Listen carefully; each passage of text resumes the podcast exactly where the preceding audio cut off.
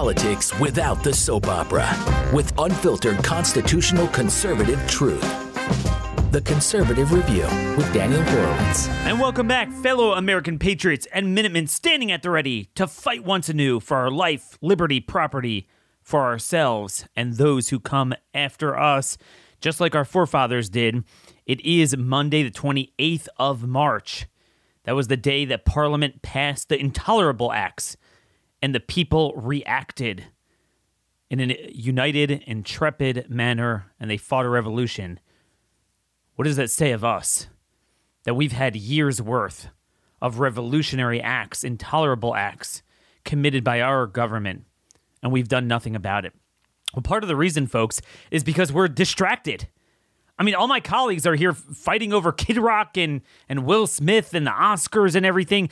And then as I'm recording now, it turns out that whole thing might have been fr- a fraud, a setup anyway, to juice up their ratings.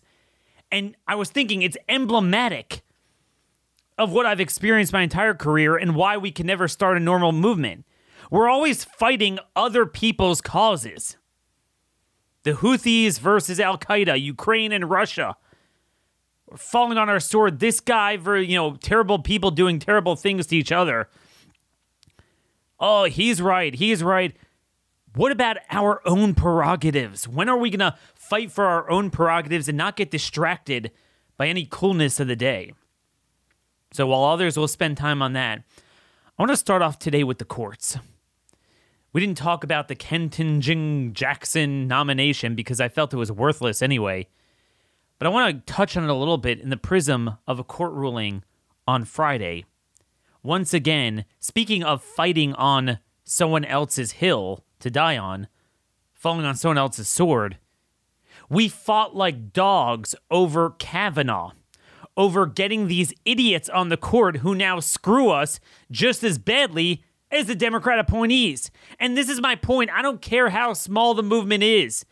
I want an intrepid, pure movement that we could forge that will always stand for our causes and we don't at least we might have few guns going into battle but we can grow that movement at least the gun won't fire out the backside and that's what we had with this friday ruling against the navy seals in texas ruling that the government indeed could coerce their bodies into the poison so we'll get to that. Now, speaking of not falling on other people's swords, folks, stop giving T Mobile and Verizon your money. Uh, you know, what's worse than getting kicked off of social media? Imagine if every text you put out and they don't like it, they censor it. Well, this is happening with T Mobile. It'll happen with others.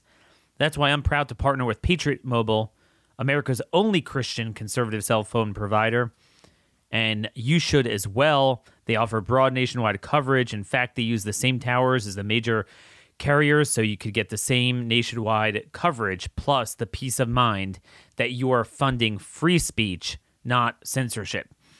Uh, they have plans that fit your budget, and their 100% US based customer support team provides exceptional customer service. Uh, what's more is that those um, who are veterans and first responders, they get a special discount. So go to patriotmobile.com slash CR or call 972-PATRIOT and you can get free activation with offer code CR.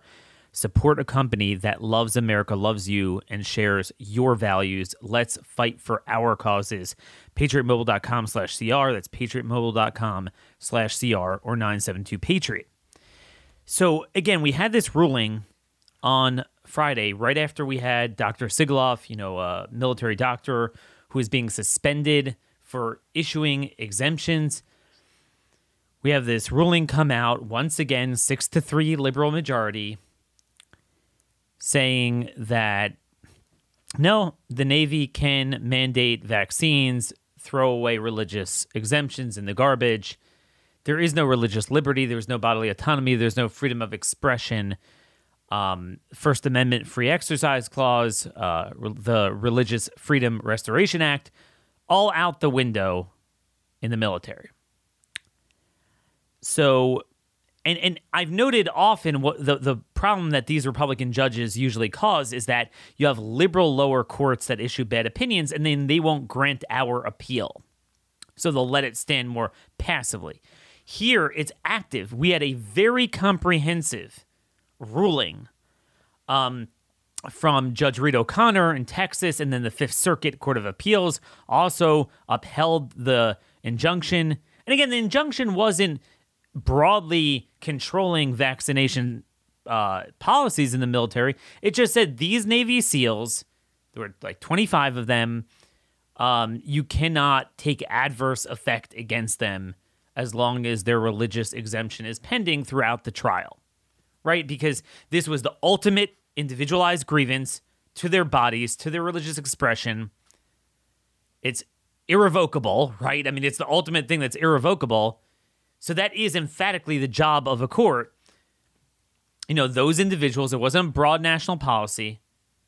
And yet, Kavanaugh, Barrett, and Roberts joined the Democrat appointees, and they put a stay on that lower court injunction. And what that basically means is that even though they'll say, well, it's just, you know, we don't want an injunction, but doesn't mean you can't win on the merits. If you read what Kavanaugh wrote in his concurrence um, and you understand the process that it's going to take several years to get through this, th- these guys are toast. They're going to be terminated. In fact, uh, out of 4,000 religious exemptions filed, not a single one was granted. And they had the same process for each one. They wouldn't even look at them. The same wrote letter. They wouldn't consider them. So it was a clearly a policy categorically overlooking religious ob- objections to the shots. Now, what's fascinating about this and what demonstrates why the courts are a one way street and a dead end for us, which I've been yelping about for for a decade, as you guys who listened to me before COVID well know, and I wrote a book, Stolen Sovereignty, on this point. I made a very simple point. I said, look, we would be smart to go ahead and agree with the left to basically allow them to nominate anyone they want. Okay, I don't care who they are. You can nominate anyone you want, even when Republicans have control of the White House and the Senate, on one condition. I called it the grand bargain that judicial supremacism is over with. So you could rule on cases, but if they affect broad policies that intersect with the actions of other branches of government, whether it's a state or federal branch, you know, they could do what they feel is correct and we'll have a fight over it. We'll go around in circles. That's what I warned about. But people are, no, no, no, no. We have control. We're going to get all these nominees with Trump here in power, and we're going to permanently alter the court. And of course, I was proven right. We fought the wrong battle. Rather than fighting against judicial supremacism as a whole, we fought for quote unquote better judges, and then we didn't even get better judges. After swearing for years that we built a whole movement to get more Clarence Thomases, we couldn't even get more Alitos. We got three that are less than Alito. Gorsuch is somewhat less than him, and the other two are just other utter disasters, hundred percent on par with um, what's her, what's his name, uh, Roberts. And I look back, uh, you know, I, I did a podcast. I look back to my archives. This was, oh, what is this, like a year and a half ago during the Amy Barrett confirmation hearings and COVID was in full swing. And I was saying at the time, I was like, wait a minute, not a single question is being asked of her about COVID fascism. This is the single biggest judicial question. Imagine having a Supreme Court confirmation hearing during a time of the most protracted, profound suspension of civil liberties, bodily autonomy in America, and the judges did nothing, and they're still doing nothing for the most part. And there was no question of her, even though she already had a bad opinion in the Seventh Circuit or signed on to it, basically saying Jacobson is king. And, and no one had a problem with that. Amy Barrett all the way. Well, this is what we get stuck with. And to bring out this point of the courts being a one way street and a dead end, I wanna I wanna note the point that Kavanaugh made when he denied or accepted the appeal of the government and overturned the injunction. He said under Article 2 of the Constitution, the President of the United States, not any federal judge, is the commander in chief of the armed forces. So he tapped into this broad sentiment that, that we have broadly been espousing for many years of somewhat of judicial minimalism that, hey, you know, when you're talking about broad political disagreements, it's got to be decided by the political branches and not by the federal courts. And that has been a position I've held for a long time. But the problem that you see with people like Barrett and Kavanaugh is they only espouse that view in the most illegitimate way at the worst time and in the most obvious times when political branches make very logical in, uh, decisions in the interest of the state or the feds or whatever that's in, within long-standing case law, social norms, political norms, legal norms, they overturn it. They get involved. So I'm okay in a world where we're going to be like, look, anything the political branches want to do, if they, you know, fight it, fight it. Look, at the end of the day, they could do what they want. I could live in a world like that because then we could go into our states and we could do what we want without the federal courts tampering. But except the federal courts do tamper with it, and Kavanaugh and Barrett are right there to screw with us and get involved. So that's the interesting thing going on there. Suddenly, God opens the mouth of the donkey, and Kavanaugh discovers a case where he's like, yeah, you know, that's not something the court should get involved with.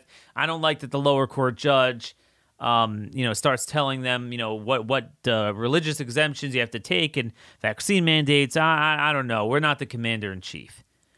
Yes, as if there's never a time that the military has been taken to court.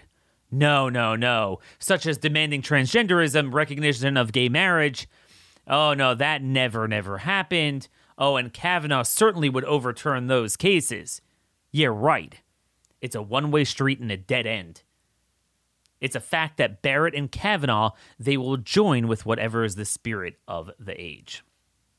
Now, folks, speaking of fundamental rights, there is one organization I trust that defends your rights Patriot Academy.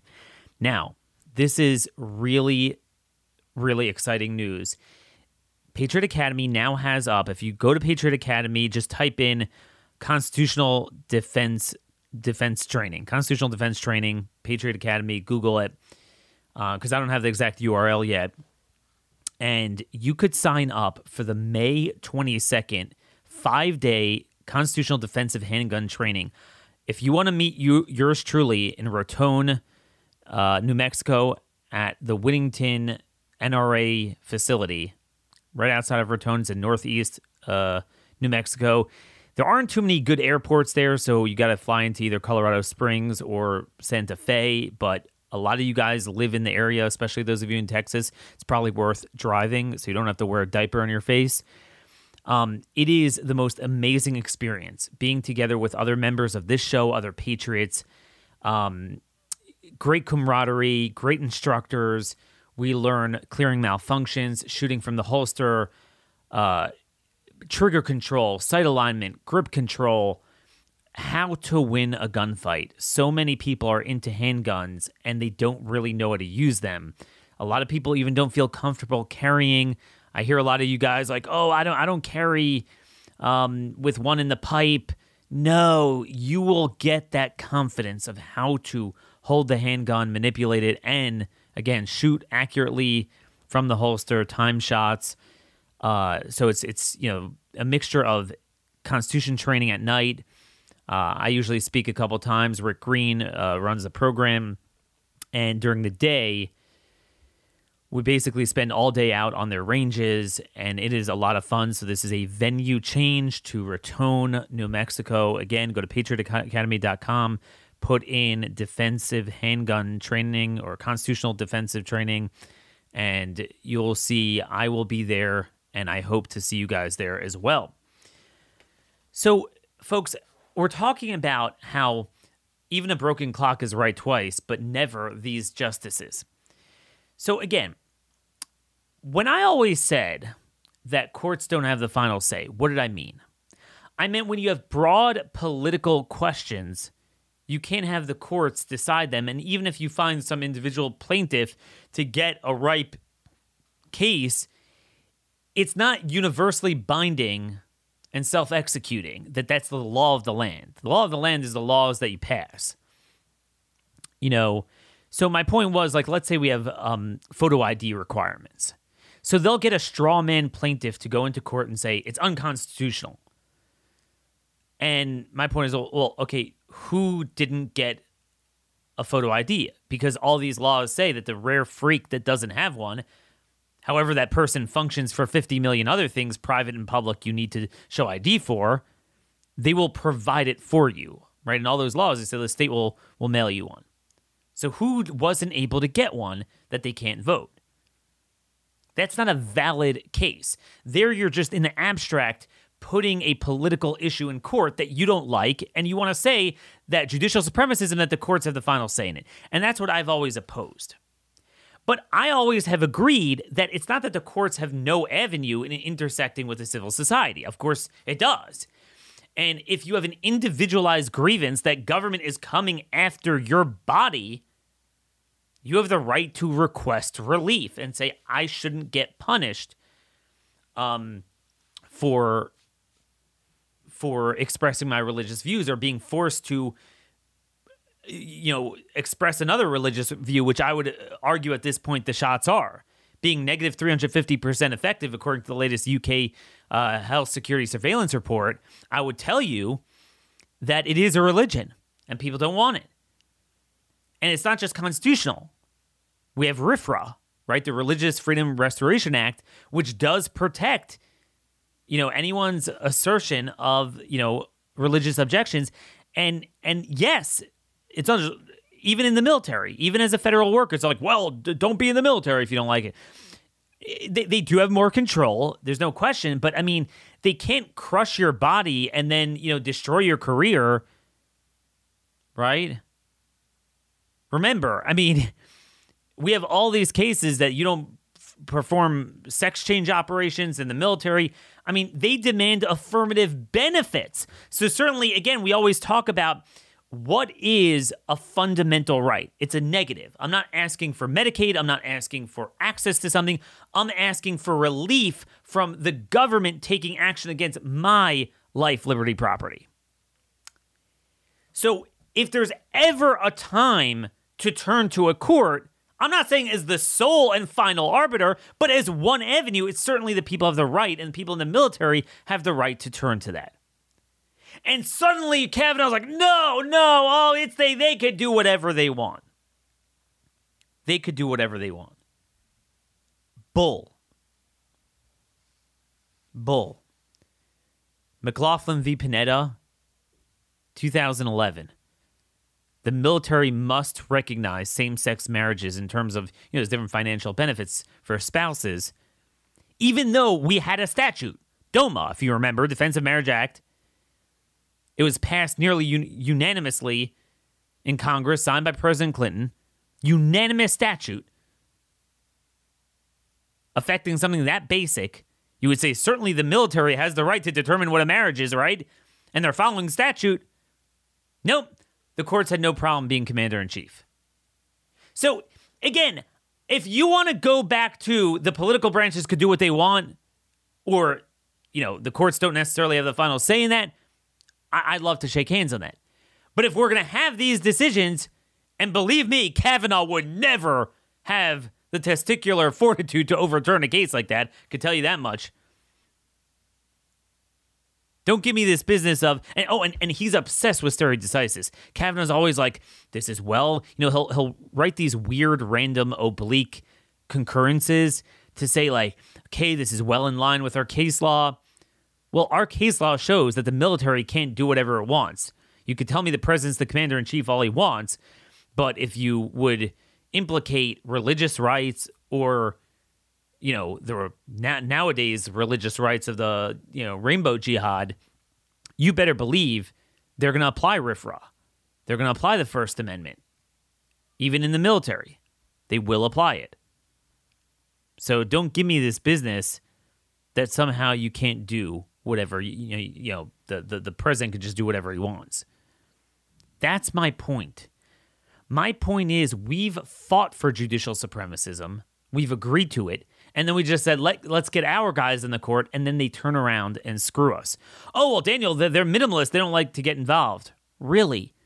They don't like to get involved in decisions governments make that should be left to policy, even when it implicates religious freedom.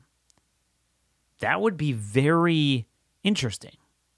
You see, I didn't get a chance to mention this, but a day before that, literally 24 hours before, on Thursday, Kavanaugh and and, and Alito too. Alito wrote the dissent in this uh, Navy SEAL case, but all of them, except of course for Justice Thomas, they applied religious liberty in the context of where it shouldn't be applied. Okay? So it was Ramirez v. Collier, Texas case where they were, you know, putting off the execution forever. You know how they find 50 million ways to delay it. And one of the games they play now is so the guy was saying the Texas in the execution chamber, they don't allow the guy's pastor, this guy Jim Ramirez, his pastor in to put his hands on his head and utter certain verses or whatever while they're uh, you know administering the lethal injection. So because you don't allow that, we get a stay of execution. Indeed, they issued a stay a couple months ago and then they had a ruling on it on Thursday. And everyone said it violates RLUIPA, what Texas was doing, the Religious Land Use and Institutionalized Persons Act, where basically in prison, anyone could assert. So prisoners have more religious liberty rights than than, than soldiers. Right? You could say the most outlandish things that everyone knows that has nothing to do with your religion, but you could demand my religion re- requires this food and this article and this access to this. Again, we're talking about positive. Remember, fundamental rights are more negative, negative. But they're not recognizing the negative rights on my own body in the military. I have to wear something or or do something in my body that violates my religion in my body. But and it's ir- irreversible, but I have access to whatever I want. Now you might say, well, this is negative because you're killing the guy or executing the guy, but that's a separate issue. He was convicted and we have capital punishment. He was convicted murderer. So you don't have an affirmative right to have a particular type of, you know, religious service at that time in that way in that moment when they feel it interferes with what they're doing. Okay, that makes sense that a state would do that. But no, everyone except for Thomas said this is such a right. And as Thomas noted in the dissent there, everyone knows it had nothing to do with a religious thing. It was just another dilatory tactic to push off the execution because the guy took years to assert it. Here, the, the, the SEALs right away, they asserted it. And Kavanaugh was like, screw that. But here he had no problem getting involved. Right away, that jumped out to me. And then I saw Alito actually did make reference to this at the end of his dissent in the Navy SEAL case. Okay, this is um, Austin v. U.S. Navy SEALs 1 to 26, if you want to look up the case on SCOTUS blog or whatever. So he waited years, but you know they were like, "That's a sincere religious belief." You know, uh, uh, Chief Justice Roberts wrote in his in his opinion there. And by the way, here too, um, you know, there were three dissents: Alito, uh, Gorsuch, and Thomas. But even in the Navy SEAL case, there's only Thomas that would have fully rejected the government's request for stay. Alito and Gorsuch would have done a little bit more narrow. Um, would have you know kept it in a way that would have protected the Navy SEALs, but still um, you know took away some of the injunction. So again, it, it's a reflection of the Republican Party. One out of nine is real. So that's your Ron DeSantis. That's your, you know, on a political level. You'll have once in a while a good Republican. You have a handful of others that sometimes are with us. And then the overwhelming majority are literally no different than Democrats, and they're worse. They're more subversive. So this is where we are with the courts. Now, I do want to actually, I, I want to just mention a couple other cases here just to drive home this point. Um, but first, our final sponsor today, Z Stack Life. Folks, there are more pathogens. They will unleash them on you and they will block the treatment. You need to stock up on Z Stack now. That's Dr. Vladimir Zelenko's uh, formulation of zinc, quercetin, vitamin C, vitamin D, GMP certified, produced right here in the USA. Now more than ever, you have to take control of your health and your family's health. Go to zstacklife.com slash Daniel. Enter promo code Daniel to get a discount on your first order. That's zstacklife.com slash Daniel. Do not allow yourself to be caught flat-footed. And by the way, we still have it, Seven Cells Pharmacy, sevencells.com. You can put in promo code Daniel for ivermectin, hydroxy, um, there's different treatment packs there. I have no idea what the future is going to bring. Um, who knows? Who knows what they're doing? Who knows if any of us have immunity with this thing spreading? But I, I did want to get to some of that stuff with the vaccine. But first, just to finish with the court. So Kavanaugh is saying that, oh, no, no, no. We don't like the courts interfering with what, you know, others do. No, no, no. So again, I could live with that if I said, look, COVID fascism, once the political branches successfully implement COVID fascism, they could literally inject poison in our bodies. There's nothing we can do, and we can't turn to a court for help. I could accept that if I could go to a state where we could get freedom and the courts won't interfere. But we just had a federal judge in Virginia say that Governor Youngkin is not allowed to not have a mask mandate. Okay? So in other words, he, he said schools aren't allowed to mandate it. 12 they, they got, you know, 12 straw men plaintiffs to to sue and he said, "We're immunocompromised children and you're affecting us." So you don't have the right to your own body, but other people have a right to shut down your body. To force you to cover your mouth and nose because it works so much that they have the choice of wearing it, but it doesn't work unless you also wear it. Okay. We also, if you remember, had the federal judge in Tennessee, Knoxville County, to this day saying they all have to wear masks. They actually, it's not just that they were denying our petitions to get rid of the mask mandates, they were saying you must wear a mask. Courts were mandating that. Ultimately, getting involved in state police powers. And you don't see this alacritous effort from Kavanaugh and Barrett to ever reverse this stuff.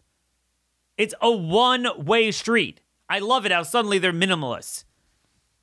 And there's a whole bunch of examples of this hypocrisy of individual freedom and religious liberty and state powers, governmental powers versus individual rights and prerogatives of, of courts to get involved if you look at Kavanaugh's record in May 2020, I'm sure you remember this,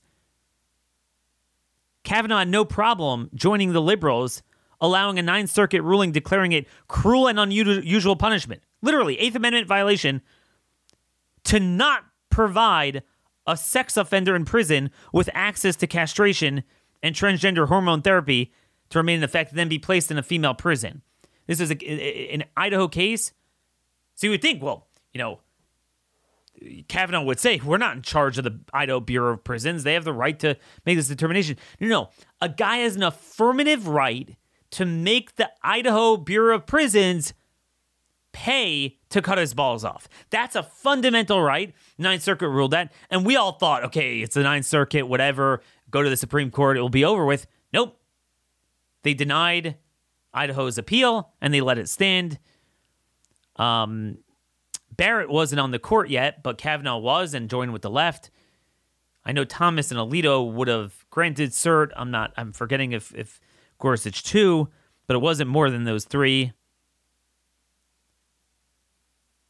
And then a month later, in June 2020, a case came before the Supreme Court for an appeal on cert. If you remember the famous radical Fourth Circuit opinion demanding that boys be allowed in girls' bathrooms. This was a Virginia case, I think the Grimm v. Gloucester County. Um, it was going on for a while. So again, there's nothing more within the interest, within the power of a local government, local school district to say a man's to be in a man's bathroom, a girl's to be in a girl's bathroom. No, you can't do that. I have the right to the access to the other person's bathroom. I don't have a right to my own body, but I have a right to access the other person's bathroom. That's how screwed up these courts are. So you would think Kavanaugh would get off his high horse and, and jump in and rebuke the Fourth Circuit, just like he rebuked Judge Reed O'Connor in Texas for getting involved in something that should be a political decision made by government, not by the courts. Nope. Only Thomas and Alito would have overturned the Fourth Circuit. In Kavanaugh's worldview, the government is so powerful that it has the right to force you to get an experimental injection that doesn't work against transmission, is actually negative to the government's asserted interest. It actually proliferates spread. This has been proven from over a year's worth of UK data and many, many other places. But at the same time, it does not, a government does not have a legitimate vital interest in keeping boys at a girl's bathroom. Put another way, a person has a legitimate right to access the opposite sex's bathroom, but that same person doesn't have the right to be secure in his body against government coercion. Folks, if this is a conservative court, I'd hate to see what a liberal one looks like. Then we had last year. At the end of the term, it was early July the the term actually went overtime, went overtime like a week. July 2021, Barrett and Kavanaugh joined with the other leftists and denied an appeal from Barronelle Stutzman, that's the owner of Arlene's Flowers, to assert. So, so you might think, okay, okay, Daniel, the military, okay, that that's different. When you work in the military, you don't really have rights. Okay, this is a private business owner asserting religious liberty, private property, free speech, to decline to service a same-sex ceremony with floral arrangements, okay? But nope. You, you, have to you, you don't have religious rights. Again, they didn't rule on it, but they didn't reverse the lower courts. They allowed it to stand, and that is a statement.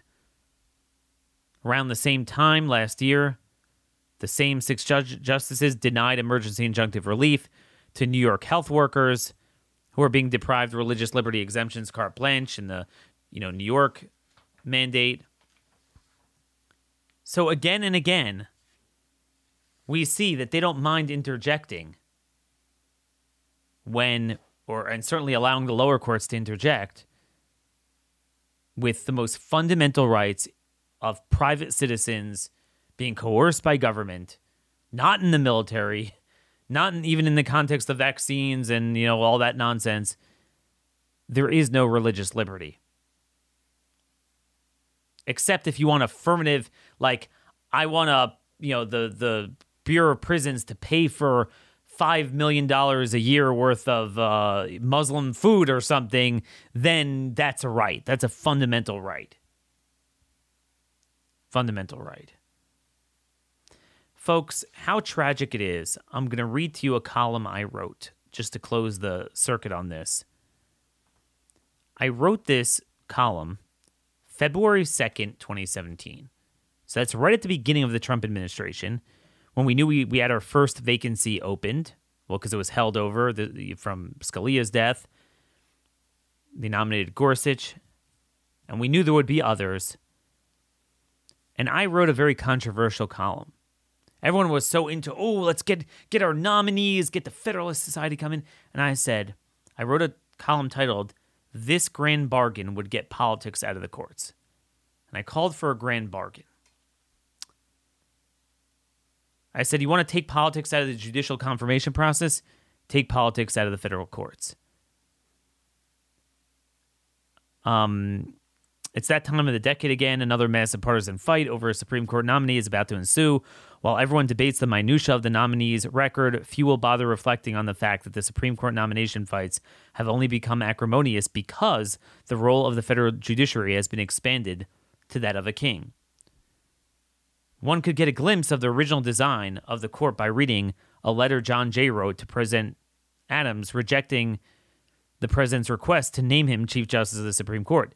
Jay, who had been a member of the very first Supreme Court, lamented how boring and inconsequential the court was to molding the direction of the country. He complained about the judiciary not being on equal footing with other branches of government. And being the pol- political statesman type, Jay had no interest in languishing in a stuffy room adjudicating criminal cases or bankruptcy law with the waning health of his elder years. Contrast that to the spectacle of this announcement of Neil Gorsuch for Associate Justice, and both sides are waiting with bated breath as if the future of our entire society hangs in the balance. It wasn't always this way, and it doesn't have to be this way.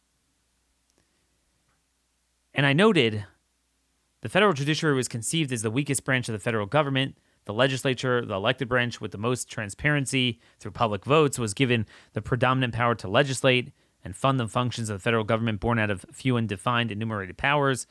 The executive branch was to faith- faithfully execute those laws and was given the power to sign or veto new legislation. The judiciary, which was to be comparatively the weakest branch and wield neither force nor will over the direction of the country, was to interpret the application of those laws in individual cases and controversies. Everything else belongs to the states. Even when John Marshall popularized the concept of judicial review in Marbury, the just, that just, justices can look at the constitutionality of the law in addition to interpreting it and are obligated to block its implementation when it violates the Constitution, he never envisioned the judiciary as the sole and final arbiter. He meant that even the weak judiciary, which is unelected, has no funding or enforcement mechanism and has no ability to make a decision without first receiving a case or controversy with legitimate standing, it still could sometimes get involved. Similarly, it also had the obligation to follow its oath of office to the supreme law of the land, the Constitution. But certainly members of the other branches of the federal and state governments which swear the same oath and wield much more power, must adhere to the Constitution. And it was quite clear that if the courts ever delivered a revolutionary opinion in a specific case, the other branches would not implement it as precedent. For example, if a court redefined marriage and sexuality and threatened to throw someone in jail for not servicing it, the other branches would have refused to execute the bench warrant or defund, right, that's the executive branch, or defund such enforcement, that would be the legislature. There would be a controversy, and ultimately the issue would go back and forth with popular opinion and, and, and elections. There's no finality of judgment, res judicata, with constitutional questions and political social issues the way there is with judgments in individual civil and criminal cases. That's my opinion, but I think I'm right on that. Moreover, even the concurrent jurisdiction, not exclusive, but concurrent jurisdiction over constitutional interpretation was only meant to be exercised in quote unquote some individual controversies, not to be signaled as precedents for broad social and political issues. Remember, Marbury, the source of judicial review, was the most inconsequential, isolated inside baseball type of case imaginable that had no bearings on the future social fabric or ability of one party to win elections over the other. Finally, judicial review was only accepted as a means of adhering to the Constitution, not redefining it. The law had to manifestly violate the plain meaning of the Constitution as adopted. Anything less would not warrant judicial intervention. As the great James Wilson, one of the crafters of Article 3 and one of the Supreme Court justices, said, laws must be unjust, maybe laws may be unjust, may be unwise, may be dangerous, may be destructive, and yet not be so unconstitutional as to justify the judges in refusing to give them effect. End quote. So that's from James Wilson. And and again, I would note that that's what you would say is like everyone's like, well, a court could have judicial review. Well, that's like when a government is saying you have to inject hemlock or you lose your life, liberty, or property or career over it. But not if you say that, oh, a boy has a girl uh, has a right to a girl's bathroom. Even if you believe in that type of stuff, nobody with a straight face could say it's in the Constitution. But again, people like Kavanaugh have it ass backwards. So it's a long piece, and I go through the history. I say this all changed during the Warren era, 1950s. Um, I talk about Cooper v. Aaron, and courts got involved in everything. So I said if Democrats really wanted to take politics out of the courts and finally bring peace to Washington on judicial fights, they'd shake hands on a deal to get rid of judicial review. As I've said before, there's nothing wrong with a modicum of judicial review to serve as one of the many checks on tyranny. I have no problem with a judge that blocks implementation of a law that manifestly violates the Constitution. But in that case, we should vitiate the law as a civil society, not because the court said so, but rather because the Constitution said so. On the other hand, now that judicial review has morphed into judicial supremacy, in conjunction with the irremediably broken conception of the Constitution itself among the legal profession and those bringing most of the lawsuits, there is no way judicial review will ever work for our republic without turning into a judicial oligarchy, especially because federal judges serve life tenure. Congress, the Justice Department in each state needs to have its own Office of Constitutional Interpretation. After all, they all swear oaths to uphold the Constitution. This would mean that federal courts would not have the authority to adjudicate cases to overturn laws the left doesn't like, such as marriage, religious liberty, abortion regulations, immigration law, and voter integrity laws. Likewise, federal courts would not have the authority to strike down overzealous labor, environmental, and campaign finance regulations. Those cases would be rerouted to state courts, which are generally elected. It would foster federalism, make state judicial elections great again, and tailor society more toward the character of each locality. On net, conservative, conservatives would be dumb not to take this deal. For every victory we win in court today, we lose 10 others of greater magnitude. Plus, most of our victories are very narrow and fleeting. I note Heller on guns and Shelby County on election law, while theirs are broad and eternal. Such a bargain would remove all the politics from the nomination process, would restore the trust and prestige to the core purview of the court, applying the statutes as written. It is the painstaking job of fair statutory application for which our founders wanted an independent unelected judiciary. Leave the politics to the elected branches. I noted that would have been the better deal. When we had the leverage, when Republicans controlled and the Democrats knew on paper Republicans were going to get a super majority of Republican appointees on that court, now would be the time, you know what? We'll allow you guys to pick the nominee, but we're going to end judicial review. And again, I believe if you understand what judicial review is and isn't, I don't believe in ending it because it's just a matter of it's not supremacism. It's not self executing universally binding on the other branches and on the, you know, self executing on every person. But if we're going to view it that way, then let's formally abolish it. That was my grand bargain. And people like, no, no, we, we're going to get a, our, our, nominees on and we're going to need it. In, we're going to use it in our time of need. When the left has control of the political branches and they do tyrannical things, they'll be there for us. Well, we experienced the worst form of tyranny, a tyranny that I could have never envisioned when I wrote that in February 2017. And the courts have never been there for us. But meanwhile, they continue to screw with us um, on everything that we want to implement, including forcing the spirit of the age, the tyranny on us by judicial fiat. So if you're in a state where you didn't have the political branches do it to you, the federal courts are going to do it to you. The single biggest obstacle to my ultimate plan of national divorce, sanctuary states for con- constitutional sanctuaries, well, guess what's going to happen? You know, you you start deporting illegal aliens. Well, the same courts that don't recognize human rights but then recognize a right for someone to invade your country, guess what? They'll parachute right in there. And our side, you know, we're too scared and we think that, you know, we didn't use the leverage when we had it. We could have said to the Democrats, look, we're going to get three picks on the court. We're going to have the ability to not just overturn the swing seats, but Ruth Bader Ginsburg's seat is going to fall into our hands. We could crush you. But you know what? Instead, we're going to shake on it. And we're going to make this grand bargain. I called for that four years ago, five years ago, I mean. And here we are today, and we're suffering the worst of both ends of the judiciary. So, folks, that is why, to me, the courts are irremediably broken. I don't even care about Jackson. If anything, Jackson is actually better because, you know, everyone res- respected Breyer as he was like some somehow some like decent guy. So he actually did hold sway over the Barretts and the Kavanaughs. Hopefully, Jackson is so radical that she won't be able to build consensus like Breyer did, but who knows? But you know, a lot of people are just outraged that this woman doesn't. She literally doesn't believe in prison. She doesn't believe in prison for anything, anything. I mean, except for people like you and me. Um, she's extreme radical, racist, you know, total BLM. But you know what? I got news for you. You have people like that up and down the federal bench. A hundred percent of Democrat appointees are like that. And at least 50% of the Republican appointees are like that. And 90% of the other 50%, they won't do what it takes to combat it. They might not initiate those opinions, but they're not going to overturn them. And they're not going to come into conflict with them.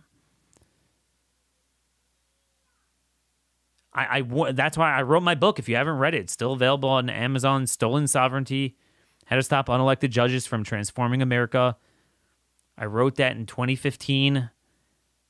You know, 2015, 2016, in anticipation of Republicans winning a trifecta at a federal level. We knew that would happen. And I said, look, you know, everything you want to accomplish, it's meaningless because we basically gave the courts an unending veto. And it turned out to be true. Turned out to be true. Now, just real briefly, we, we spent most of the time in the courts. I just do want to get to some of the new um, vaccine stuff. So, Cornell University is warning about the BA2 variant, right? Cases are going up on their college campus.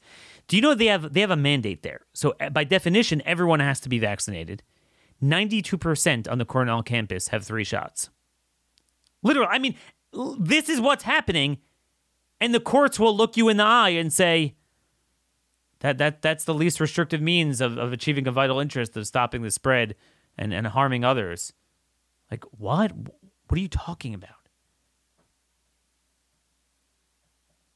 It's absolutely insane.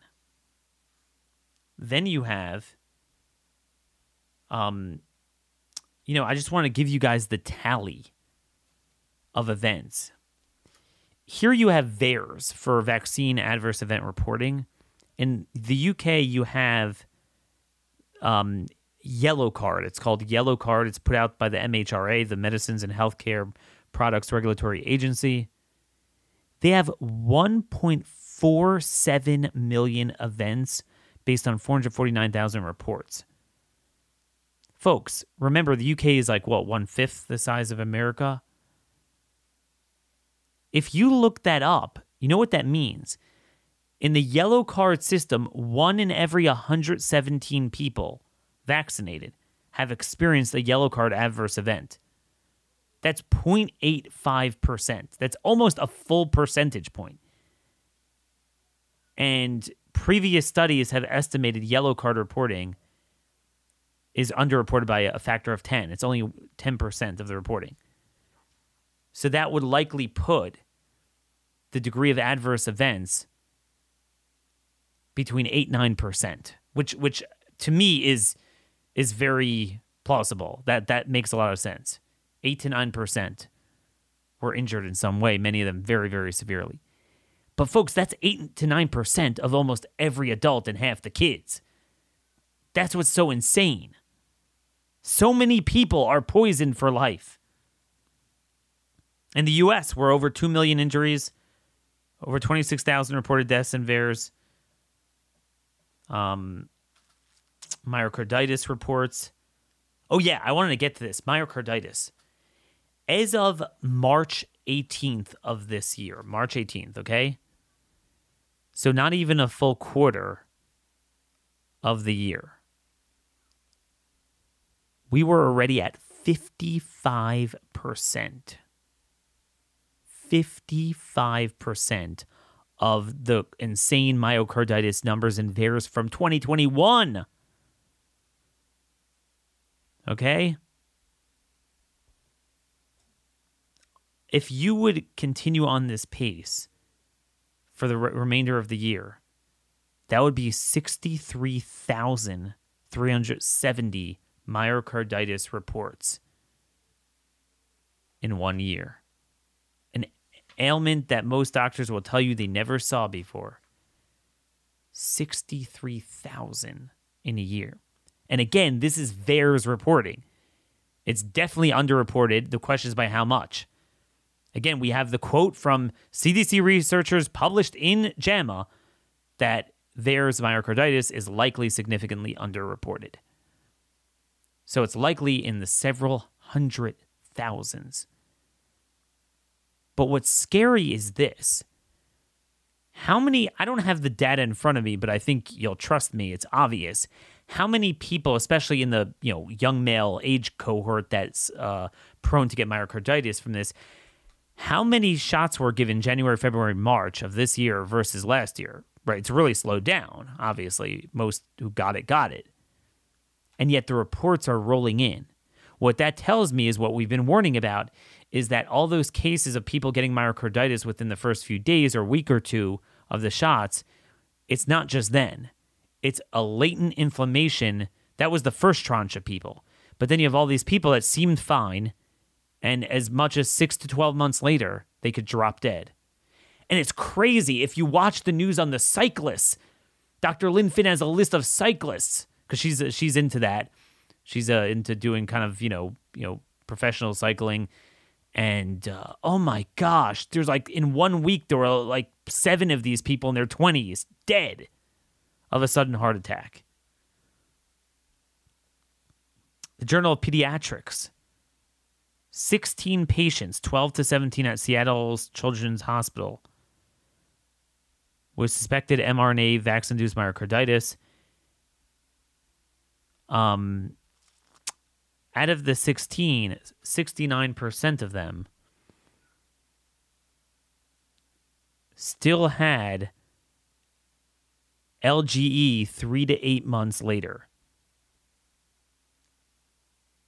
So that's late gadolinium enhancement. It's an indicator of cardiac injury and fibrosis.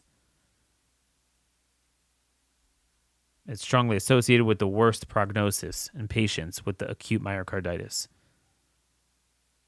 So when they say, ah, okay, it's not a big deal, no, we all know when you take a pure young heart and you inflame it, that ain't ever going back. And the other thing interesting about this one Seattle Children's Hospital, there were 35 myopericarditis diagnoses after dose 2 alone in this age group, 12 to 17, in the period of, ooh, it looks like about nine months. In one hospital. And again, this is right away. I could tell you the ones coming in with chest pain six months later, none of that will ever, ever be traced back. Two months later, never be traced back.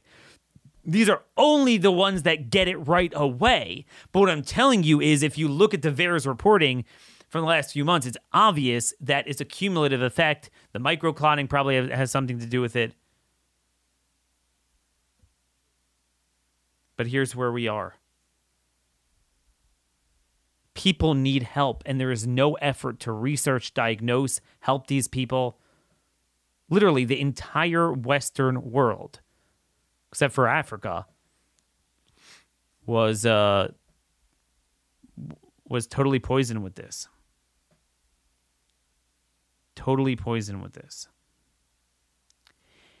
One other interesting point I want to make before we sew up today, and we'll have special guests on later this week. Um, we're going to cover an array of, of issues on this. We'll have some doctors on, um, again, to discuss various parts of treatment and the vaccine injury.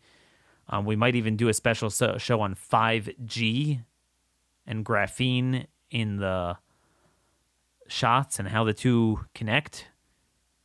Very, very scary stuff. But Jessica Rose, right? She's a microbiologist, immunologist. So she has a great Substack. And she made an important point. Everyone keeps belly aching over the denominator. Well, you can't say there's been a 10,000% increase in VAERS reporting because We've never had this many shots. We have so many shots being given. Five, what is it? 550 million or something COVID doses given in the United States. It's true. That is a lot. But they make it seem like there's no other vaccines. Right? That would be a valid point if every year we give out, I'm just making it up, 100,000 or 500,000 total vaccines of all kinds to people. And this year, because of COVID, we had 550 million. So then you're like, well, okay, it's going to grow exponentially. But folks, she just took, she just said, let's just take the flu shot alone. The flu shot alone. Remember, every kid they shove on the MMR and the DTaP and the, the, the rotavirus.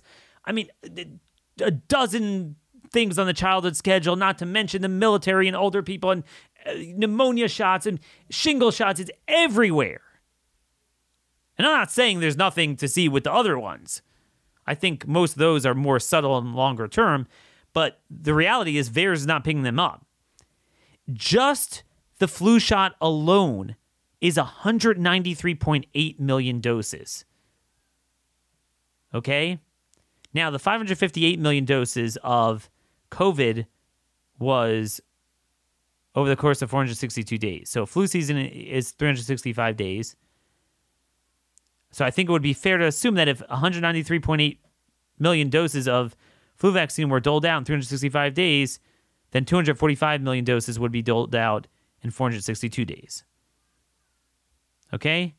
So she says we have 2.3 times more doses of COVID. 2.3. Okay, it's not 10,000 times. It's just 2.3 more than um than were doled out for the flu. Okay?